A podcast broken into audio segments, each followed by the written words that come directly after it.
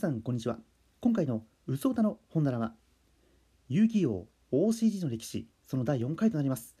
今回もですねシンクロ環境を飛べれる遊戯王 5Ds 時代の話をしていきましょう。では今回はこの時期我々デュエリストを襲った大事件を一部ごく一部ですけれども紹介していこうと思います。前段としましてですね今まで私ヒーローデッキとかトマトハンデスデッキみたいな感じでデッキを多く紹介してきたわけなんですけれども遊戯王 OCG のデッキ構築は大きく分けて戦略デッキとテーマデッキに分けられます。まず戦略デッキなんですけれども例えば今言ったトマトハンデスこれはですね遊戯王 OCG のカードゲームの中には効果モンスターで、えー、ダイレクトアタックを与えると相手の手札を捨てさせるという効果を持ったカードがあります。そういったカードはですね攻撃力が低いことが多いんです。でキラートマトというカード。これはですね攻撃力1400以下のモンスターをサーチするという効果を持ったカードです。そのキラートマトを使ってそういった効果を持ったカードを手札に加えて、えー、その手札に加えたカードを使って相手にディレクトアタックを与え相手の手札を捨てさせ0枚にする。ハンデスさせる。キラートマトを使ったハンデスデッキ。そのためですねトマトハンデスと呼ばれていたりですね。または伝説のデッキ。ヤタガラスロック。これはですねえレベル2なんですけれども、え攻撃力の低いヤタガラスという、えモンスターがいます。こいつはですねなんとダイレクトアタックを与えると相手のドローフェーズをスキップすることができるんです。この遊戯王 OCG においてですねドローができないという状況いかに絶望的か、えー、もし触れたことがある方であれば、えー、ご存知ではないでしょうか。こんなですね、えー、相手の行動を制限することをロックと言います。そのためですねヤタガラスを使った、えロックデッキヤタガラスロックって言ったらいいですね。要はどんなカードを使って何をするかが明確なデッキたちのことです。主に初期の遊戯王ではですねこのような強力なカードこれは多く存在したんですけれどもその効果を、えー、使うにはどうするべきか。そういったことを考えながらデッキ構築が行われていったわけなんです。ではテーマデッキとはどういうものか。遊戯王 OCG にはですね、えー、1枚のモンスターカードを見ても光や闇地水火風神というようなですね属性と、えー、戦士魔法使いのような種族さらに、えー、名称を見てみるとですねエレメンタルヒーローなんとかとかですねグリアデルビーストなんとかみたいな感じで同じ名前がついたカードが存在します。でこのテーマデッキっていうのはですねこの種族属性名称これを合わせたりまたは同じ名称のカードだけでデッキを組んだりするものです。このテーマデッキえ、これにすることによってどのようなメリットがあるのかと言いますと種族や名所などそれぞれのサポートする強力なマジックカードやトラップカードが長いカードゲームの歴史の中で多数生まれてきました。そういったですねサポートカードを扱うことができるんです。で、えー、5リーズの時代になってくると名称に絞ってデッキを組むことが多くなってきます。呼び方は様々なんですけれどもまたここで分岐を作るとするとテーマデッキの中にファンデッキというくくりが生まれます。ファンデッキはですね簡単に言えば前々回私が語ったようにですねアニメの主人公結城10代のが使った、えー、エレメントヒーローを使って、えー、遊びたい。あのキャラクターのあのカードを使って、えー、デュエルしたい。またはですねこの気に入ったカード。こいつをどうやったら召喚できるかみたいなですねそういったコンセプトを持った、えー、カードデッキたちのことです。でテーマデッキはですねもう一つ種類があります。アニメのキャラクターが使ったカードだけではなく OCG のオリジナルテーマっていうのが存在します。新しい段が登場するとメーカーがですねアニメの展開とは関係なく同じ名称を持った、えー、カードを登場させることがあります。このカードはですねこの段だけ購入すればデッキが組めるように工夫されていまして強力なサポートカードが多数存在します。で同じ名称のカードを集めてデッキを組むだけで凄まじく強いデッキが誕生したりとかするんです。そりゃそうですよね。メーカーとしては売りたいんですから。で大会などで使われていたのがほとんどがこのオリジナルテーマのカードたちでした。アニメのキャラクターが使うカードは大会では、えー、積極的な使われることはありませんでした。それはですね、えー、アニメのキャラクターっていうのはですねどんどんどんどん、あのー、新しい段が出ることによって強化されていかなければならないんです。ですのでですね初めて登場したカードがいきなり、え、実戦で使えたりっていうことはまず少なかったんですね。主人公のデッキだけでも言っても、えー、主人公のデッキは3年目が一番強いと言われてるんです。というのはですね2年間かけて、えー、構築していった、えー、主人公のデッキ。これをですねこの集大成となるのがアニメの、えー、最終シーズンとなる3年目なんですよね。ですので3年目の主人公のカードっていうのはですね大体1000キロ戦える実力を持っているんですけれども1年目の主人公っていうのはですねいまいち、えー、戦闘では、えー、向かないような、えー、そんな仕様となっているわけなんです。でなんでこんな話を突然するのかと言いますと2008年11月15日発売のクリムゾンクライスで登場したあるカードについて語らなければならない方です。この時からですね主人公の仲間クローホーガンが使う BF と書いてブラックフェザーが登場します。この時はですねまだ専用デッキが組めるわけではありませんでした。位置づけとしてはですね超種族モンスターの強化程度っていう、えー、考えでした。しかし翌年2009年2月14日発売のレイジングバトルが発売すると一気にデッキ環境のトップにこのブラックフェザーが置いて出ます。アニメのキャラクターが使うカードだけでデッキを組んだいわばファンデッキがですね大会で多く使われることは実は OCG の歴史の中で初めてのことだったんです。今現在ではですね遊戯王アーク5の人気キャラクター黒咲隼が使う RR と書いてレイドラプターズや VRAINS のぶっ飛びキャラソウルバーナーが使う転生エンジュと書いてサラマングレイトといったですねキャラデッキながら大会で優勝できるほどの実力を持ったデッキが多数存在します。その走りとなったのがこのブラックフェザーってわけなんですね。やはりその理由は一見悪人に見えるんですけれども実は自分が生まれ育った孤児院のために一生懸命働いているけなげさや何があっても仲間を裏切らない大事にする仲間思いな面が前面に押し出されたナイスガイ。クローホーガンの人気が超加速。その人気ぶりはですね冷めることなく約半年後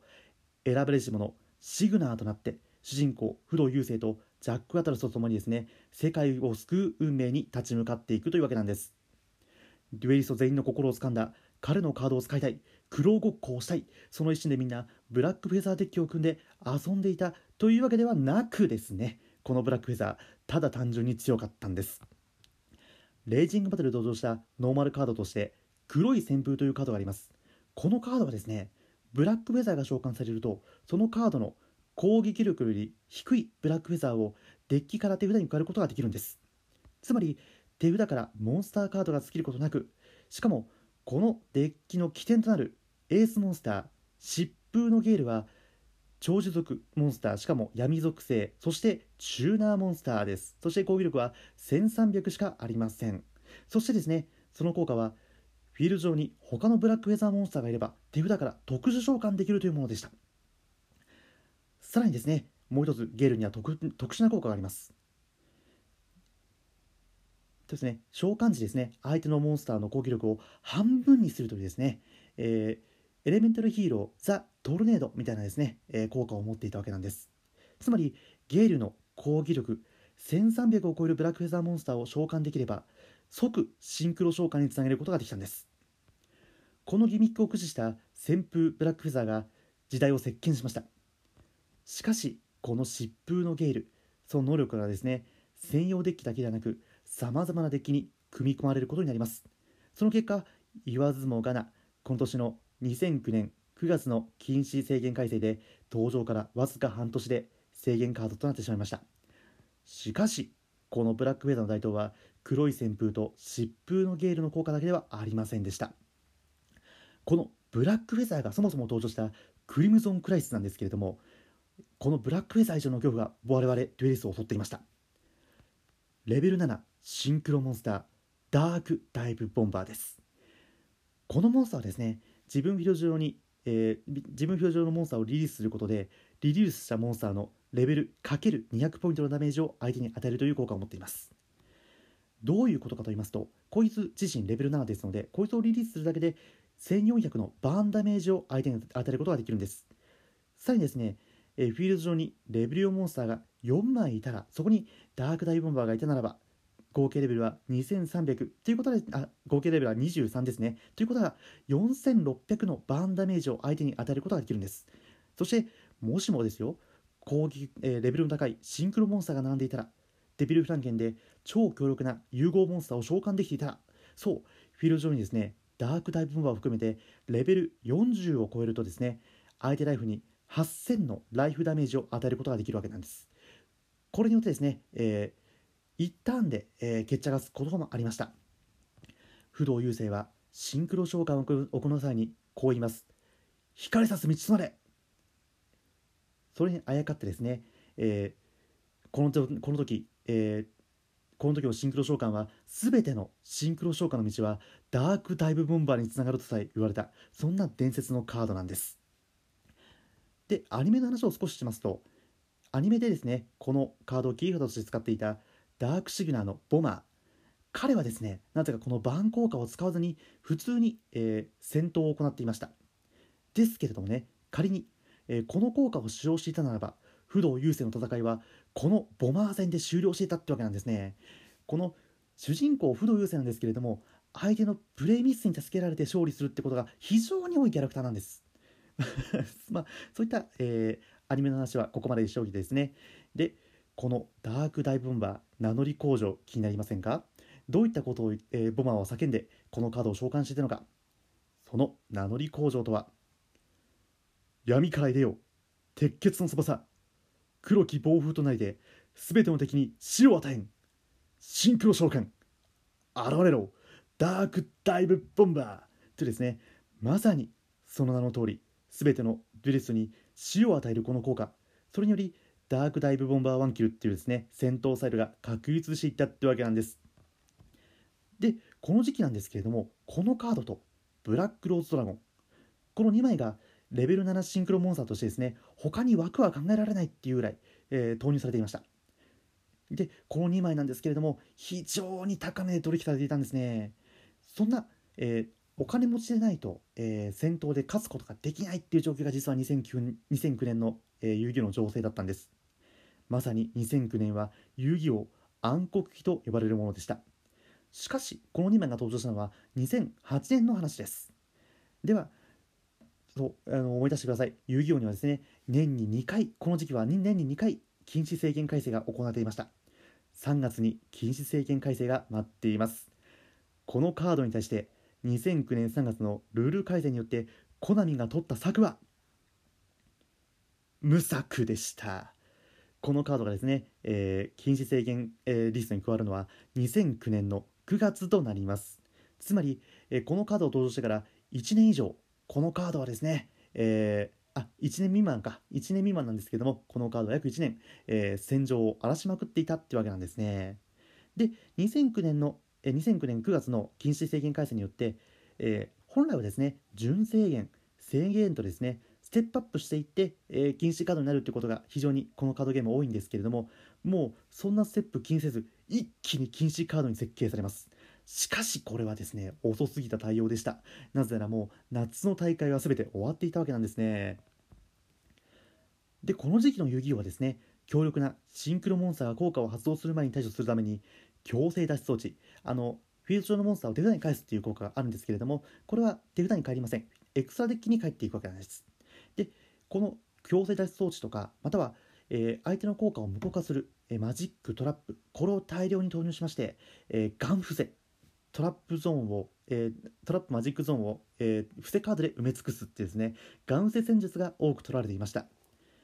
でなんで、え、このダイクダイブボンバー今、え、効果を言っただけでは、まあ、フィールド上にモンスターが揃わなければ大した効果じゃないの？って言われるかもしれないんですけれども実はこれ問題がですねテキストに一旦に一度って書いてないんです。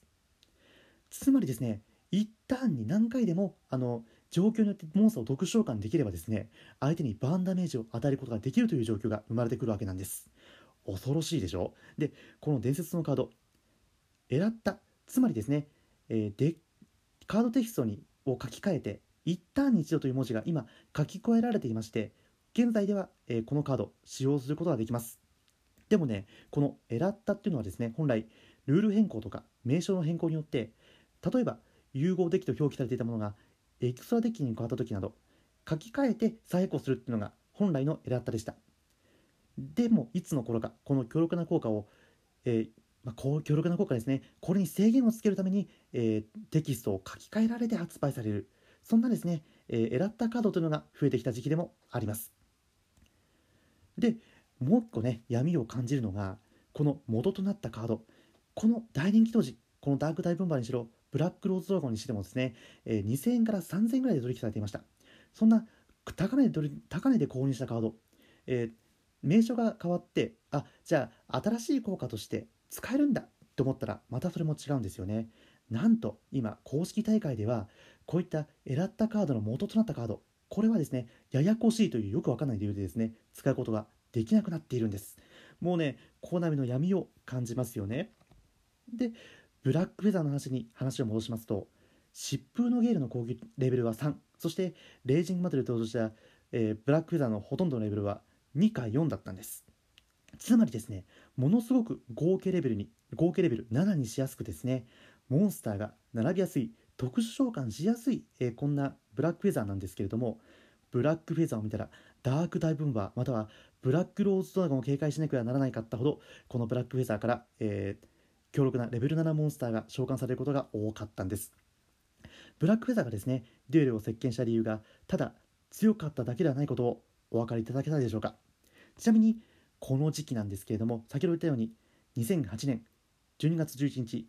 デュエルターミナルの攻略本というかですね遊び方や主力カードが、えー、記載されたアクセラレーションガイドというのが登場します。えっ、ー、とね先ほど言ったっていうのはこのアクセレーションカードに収録されたカードがですね、えー、問題だったんですね。このデュエルターミナルデュエルターミナルというものの闇については前回語った通りなんですけれどもこのデュエルターミナルのデュエルターミナルの紹介本売れると思いますか？なんと初版売り切れ続出売れに売れたんです。なぜならですね当時のシンクロモンスターの2強の一角ブラックローズドラゴンが付録として収録されていたんですね。当時カードショップで単品で買おうとするとマジで2 3 0 0円する超高額カードこれがわずか800円で手に入ったわけなんです。もうね本はおまけカードを買ったわけなんですね。このため売れに売れました。もうコナミはこの頃からこういう戦略取ってくるんですよね。で、えー、コナミがですねカードを配るということはデュルスの皆さんわかるんじゃないでしょうか。そう2009年9月の改正でブラックローズドラゴンも制限カードに加わってしまいます。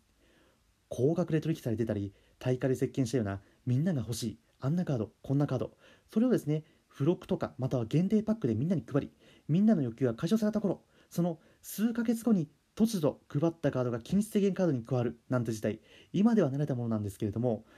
このような事態が生まれたのは実はこの事件が初だったと言われています。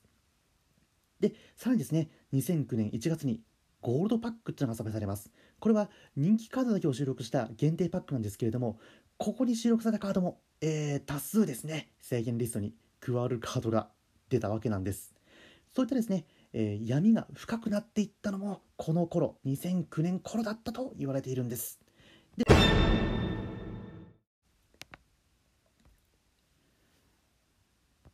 ではもう一つ遊戯王 OCG におけるこの頃の大事件をもう一つ紹介していきましょう。少し時は遡ります。僕らデュースが歓喜のもと OCG に加わった1枚のカードがあります。それはですね2008年12月20日に発売された V ジャンプに収録されていました。神のカードオベリスクの巨神兵です。こいつはですね、えー、海馬が使っていた神のカードなんですけれどもその非常に強い効果からですね、えー、非常に人気があったカードです。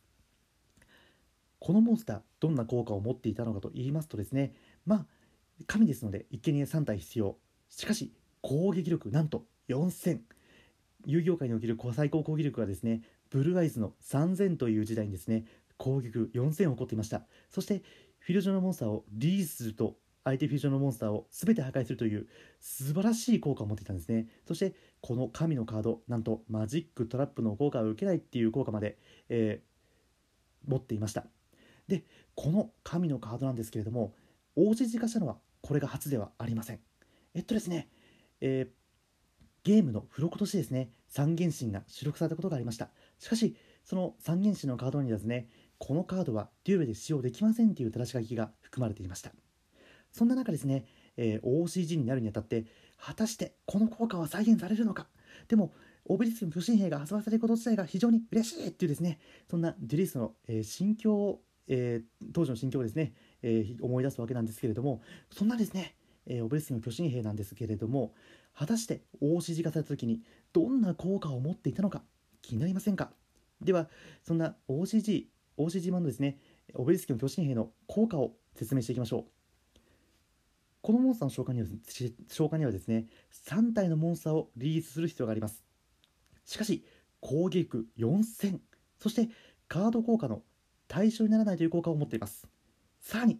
なんとフィールド上に2体のモンスターをリリースすることによってですね相手フィールド上のモンスターを全て破壊するというアニメとほぼ同じ効果。そしてこのアニメと同じゴッドハンドスマッシャーもですね、えー、実装されていましてまさに僕らが待ち望んだ神のカードが OCG に来たってわけなんですよ。これによってですね、えー、このシンクロ環境において、えー、フィールド上に3体のモンスターを並べて、えシンクロ召喚を狙っていくっていう戦術が非常に多かった時代にフィールド上に3体のモンスターを並べてこのオベリスキの巨神兵を特、えー、通常召喚するっていうですね、えー、そんな、えー、戦略を取るデレースも非常に増えた時期でもあります。それだけですねこの神のカードというのはですね我々遊戯王ファンにとって特別なカードなんです。それがですねほぼアニメと同じ効果で収録されたわけなんでわけなのでこのオベリスキの巨神兵もう歓喜のもと我々テレスは受けることになります。そしてですよその翌年2009年12月19日またしても V ジャンプがやってくれました。V ジャンプ2月号に収録された収録されることになったラーの抑止流です。ラーの抑止流これはですねバトルシティ編におけるですね最強の敵にして最強の神だったんです。それがとうとう OCG に来るっていうことでですね我々は非常に期待して待っていました。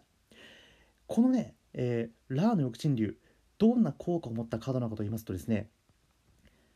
まあ、まずイメージとしてですねラーの抑止流といえば倒しても倒しても死者蘇生の効果で不死のごとく墓地から復活して蘇るたびになんでその効果まだそんな効果持つのかよってぐらいですね新しい効果をどんどんどんどん使っていったそんなカードとなります。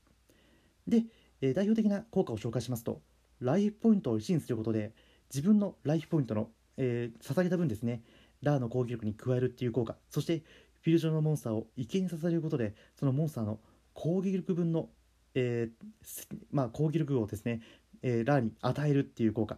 それによってね非常に攻撃力が高くなっていくんですね。これが本当に強打に見えてめちゃめちゃ強かったんですね。そしてライフポイントを1000払うことで相手のモンスターを破壊する効果がありました。さらにですね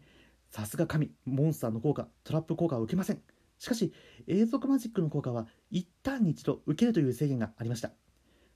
でもねこのラーの抑止流なんですけれども他の神の効果を受けないっていうそんな効果も持っていたんですね。このラーの抑止流なんですけれども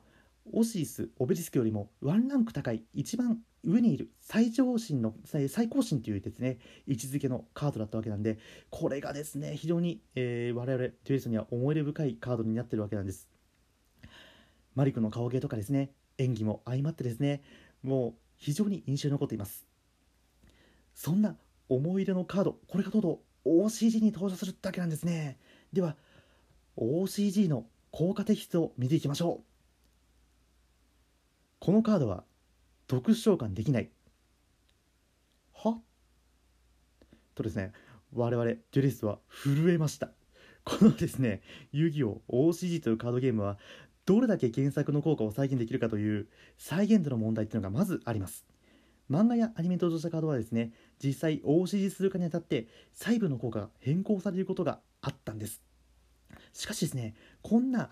えー、大人気カードの根幹みたいなところが改変されるってことはありませんでした。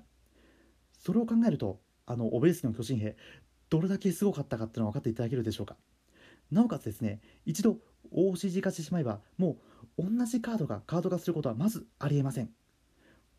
ていうのもですね同じカードが別の効果で発売されたらそれはそれでですねあの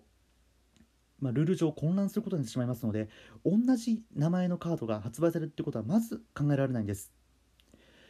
でね、えー、ということでですよこの我々特殊召喚できないという条件が加わったこのラーの抑止流これをですね我々は神のカードとして認めざるを得ないという状況が生まれてしまったんですね。でこの時のデュエリストいやこれはおかしい。なんでこんなことが起こったのかっていうことを考えました。これはですね明らかにコナミがヒラティックテキストの翻訳を間違えたとしか考えられませんでした。ということはですねこれはカード名自体が違ってる可能性もある。そう信じた僕らデュエスはいつしかこのラーをラーにあらずウォーウォーの抑止流と呼べるようになります。ねこのね、えー、ラーの抑止流の、えー、この中途半端な効果これによってですね我々非常に混乱しました。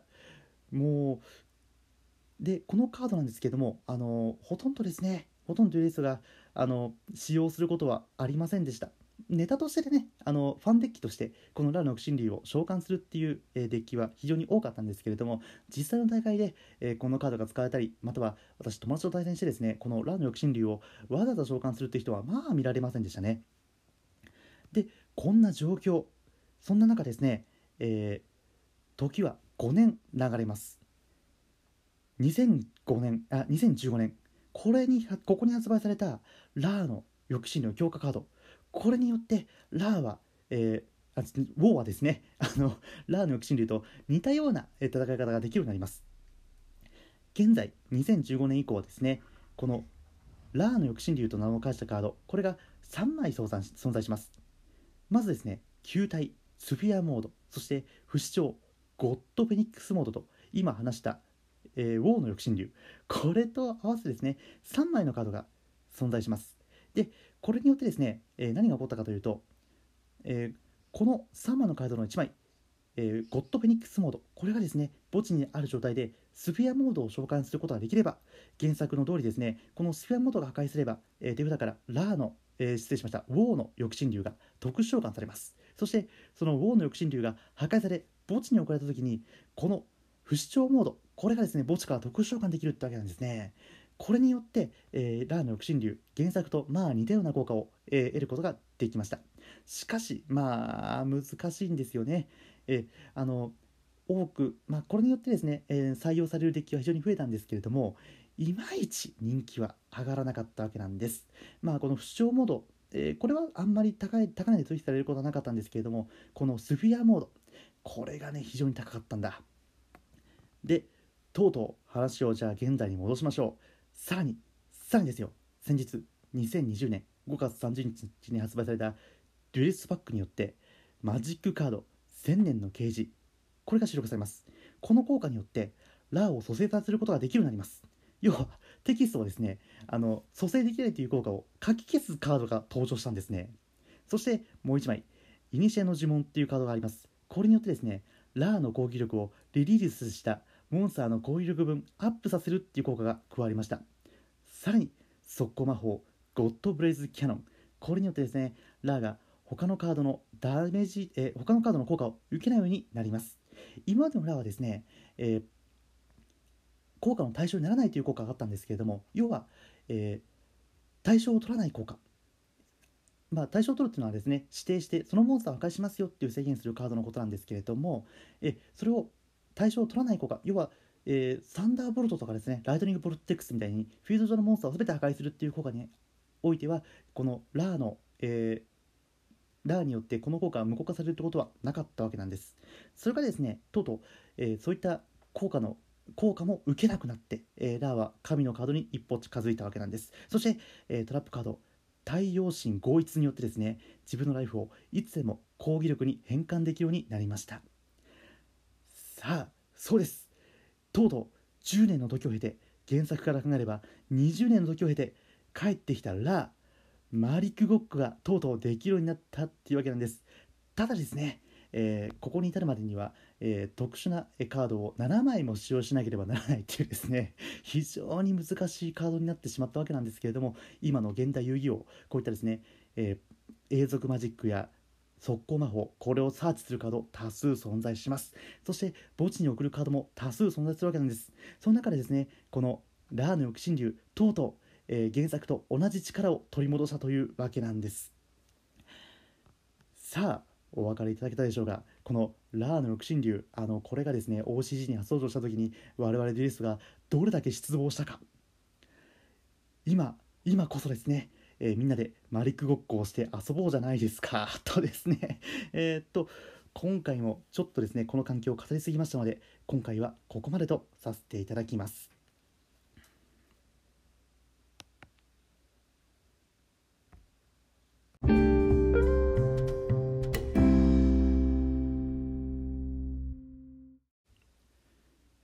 はいエンディングです。今回はですねえー、遊戯王 OCG の歴史において大事件となるですねブラックフェザーの台頭そしてレベル7シンクロモンスターの闇そしてですね、えー、ウォーの抑止流について、えー、語らせていただきましたえー、っとですね、今語ったのはですね、2008年から2009年までの、えー、話でございます。要はですね、すいません、1年も先に進んでおりませんでした。えっとですね、えー、でも、えー、次回はですね、えー、シンクロ環境最後にしようと思います。えっとですね、事件については今語った通りなんですけれども、あとはですね、ちょっと、ちょっとだけね、アニメの話をさせていただいて、えこのシンクロ環境については、え終了させていただこうと思っております。ではですね、え今回もお便りのコーナーということでですね、えー、月島さんからお便りをいただいております。遊戯王 OCG 会1拝聴遊戯王は漫画とゲームで触れたことがあり、懐かしく聞いていました。噂には聞いていましたが、現,、え、現物でエクソディアを揃えるのはやはり大変だったんですね。それでも揃えたくなるかっこよさとロマンがありますよね。その通りですね。えー、もうエクソディアね、あの1で語った通りなんですけれども、もうね持ってる友達ね非常に羨ましかったもうね俺も欲しくてしょうがなかったんですけれどもどんなにねあのー、まあカードを集めたところであのもうそもそものね封印されしエキゾディアこれが超限定カードだったのでねあのエキゾディアを召喚するまでは至らなかったわけなんですよ。でもねあの友達から、えー、1セットもらったえことがありましてですねそのカードを、え使って遊んでた時期もございます。でね、えー、後から調べてみたらですね私プレイパックが発売した時にあの整理券が配られたって話をしたんですけどこれね友達から聞いた話だったんです。でちょっとねもう一度調べてみたらですね、えー、実際にはその全国大会の会場では発売が、まあ、人が人の波が遅れてしまってもう機動隊が出動するような大事件になってしまったわけなんです。そしてですね発売は中止をせざるを得ないという状況になりまして後日郵送するという形でですね、えー、デュエリスたちに配られたらしいんですよね。ですのでこの整理券というのはですね、まあ、要は、えー、住所と名前を書いてあのスタッフに渡したっていうそういう、話だったらしいんですね。でまさにね当時エクオディアを持ってた人たちはまさに選ばれしデュエリスト、えー、尊敬すべき存在だったっていうわけなんです。いやーね、えー、遊戯王大輝もうねこのところのことを語るとキリがないわけなんですけれどもえっ、とですねようやくねシンクロ環境も、えー、次回で終わるかなっていう えー、ところではございます。またですね皆さん、えお聞きいただいた方ですね遊戯王についての思い出とかまたはこんなカード持ってましたよみたいな話もしありましたらですねお便りで、えー、Twitter ハッシュタグうそおたまで、えお便りいただけますと私非常に喜びます。というわけでですね今回も、えー、遊戯王について語らせていただいたわけなんですけれども、えー、次回も、えー、引き続きお付き合いください。では、え今日はここまで。バイバイ。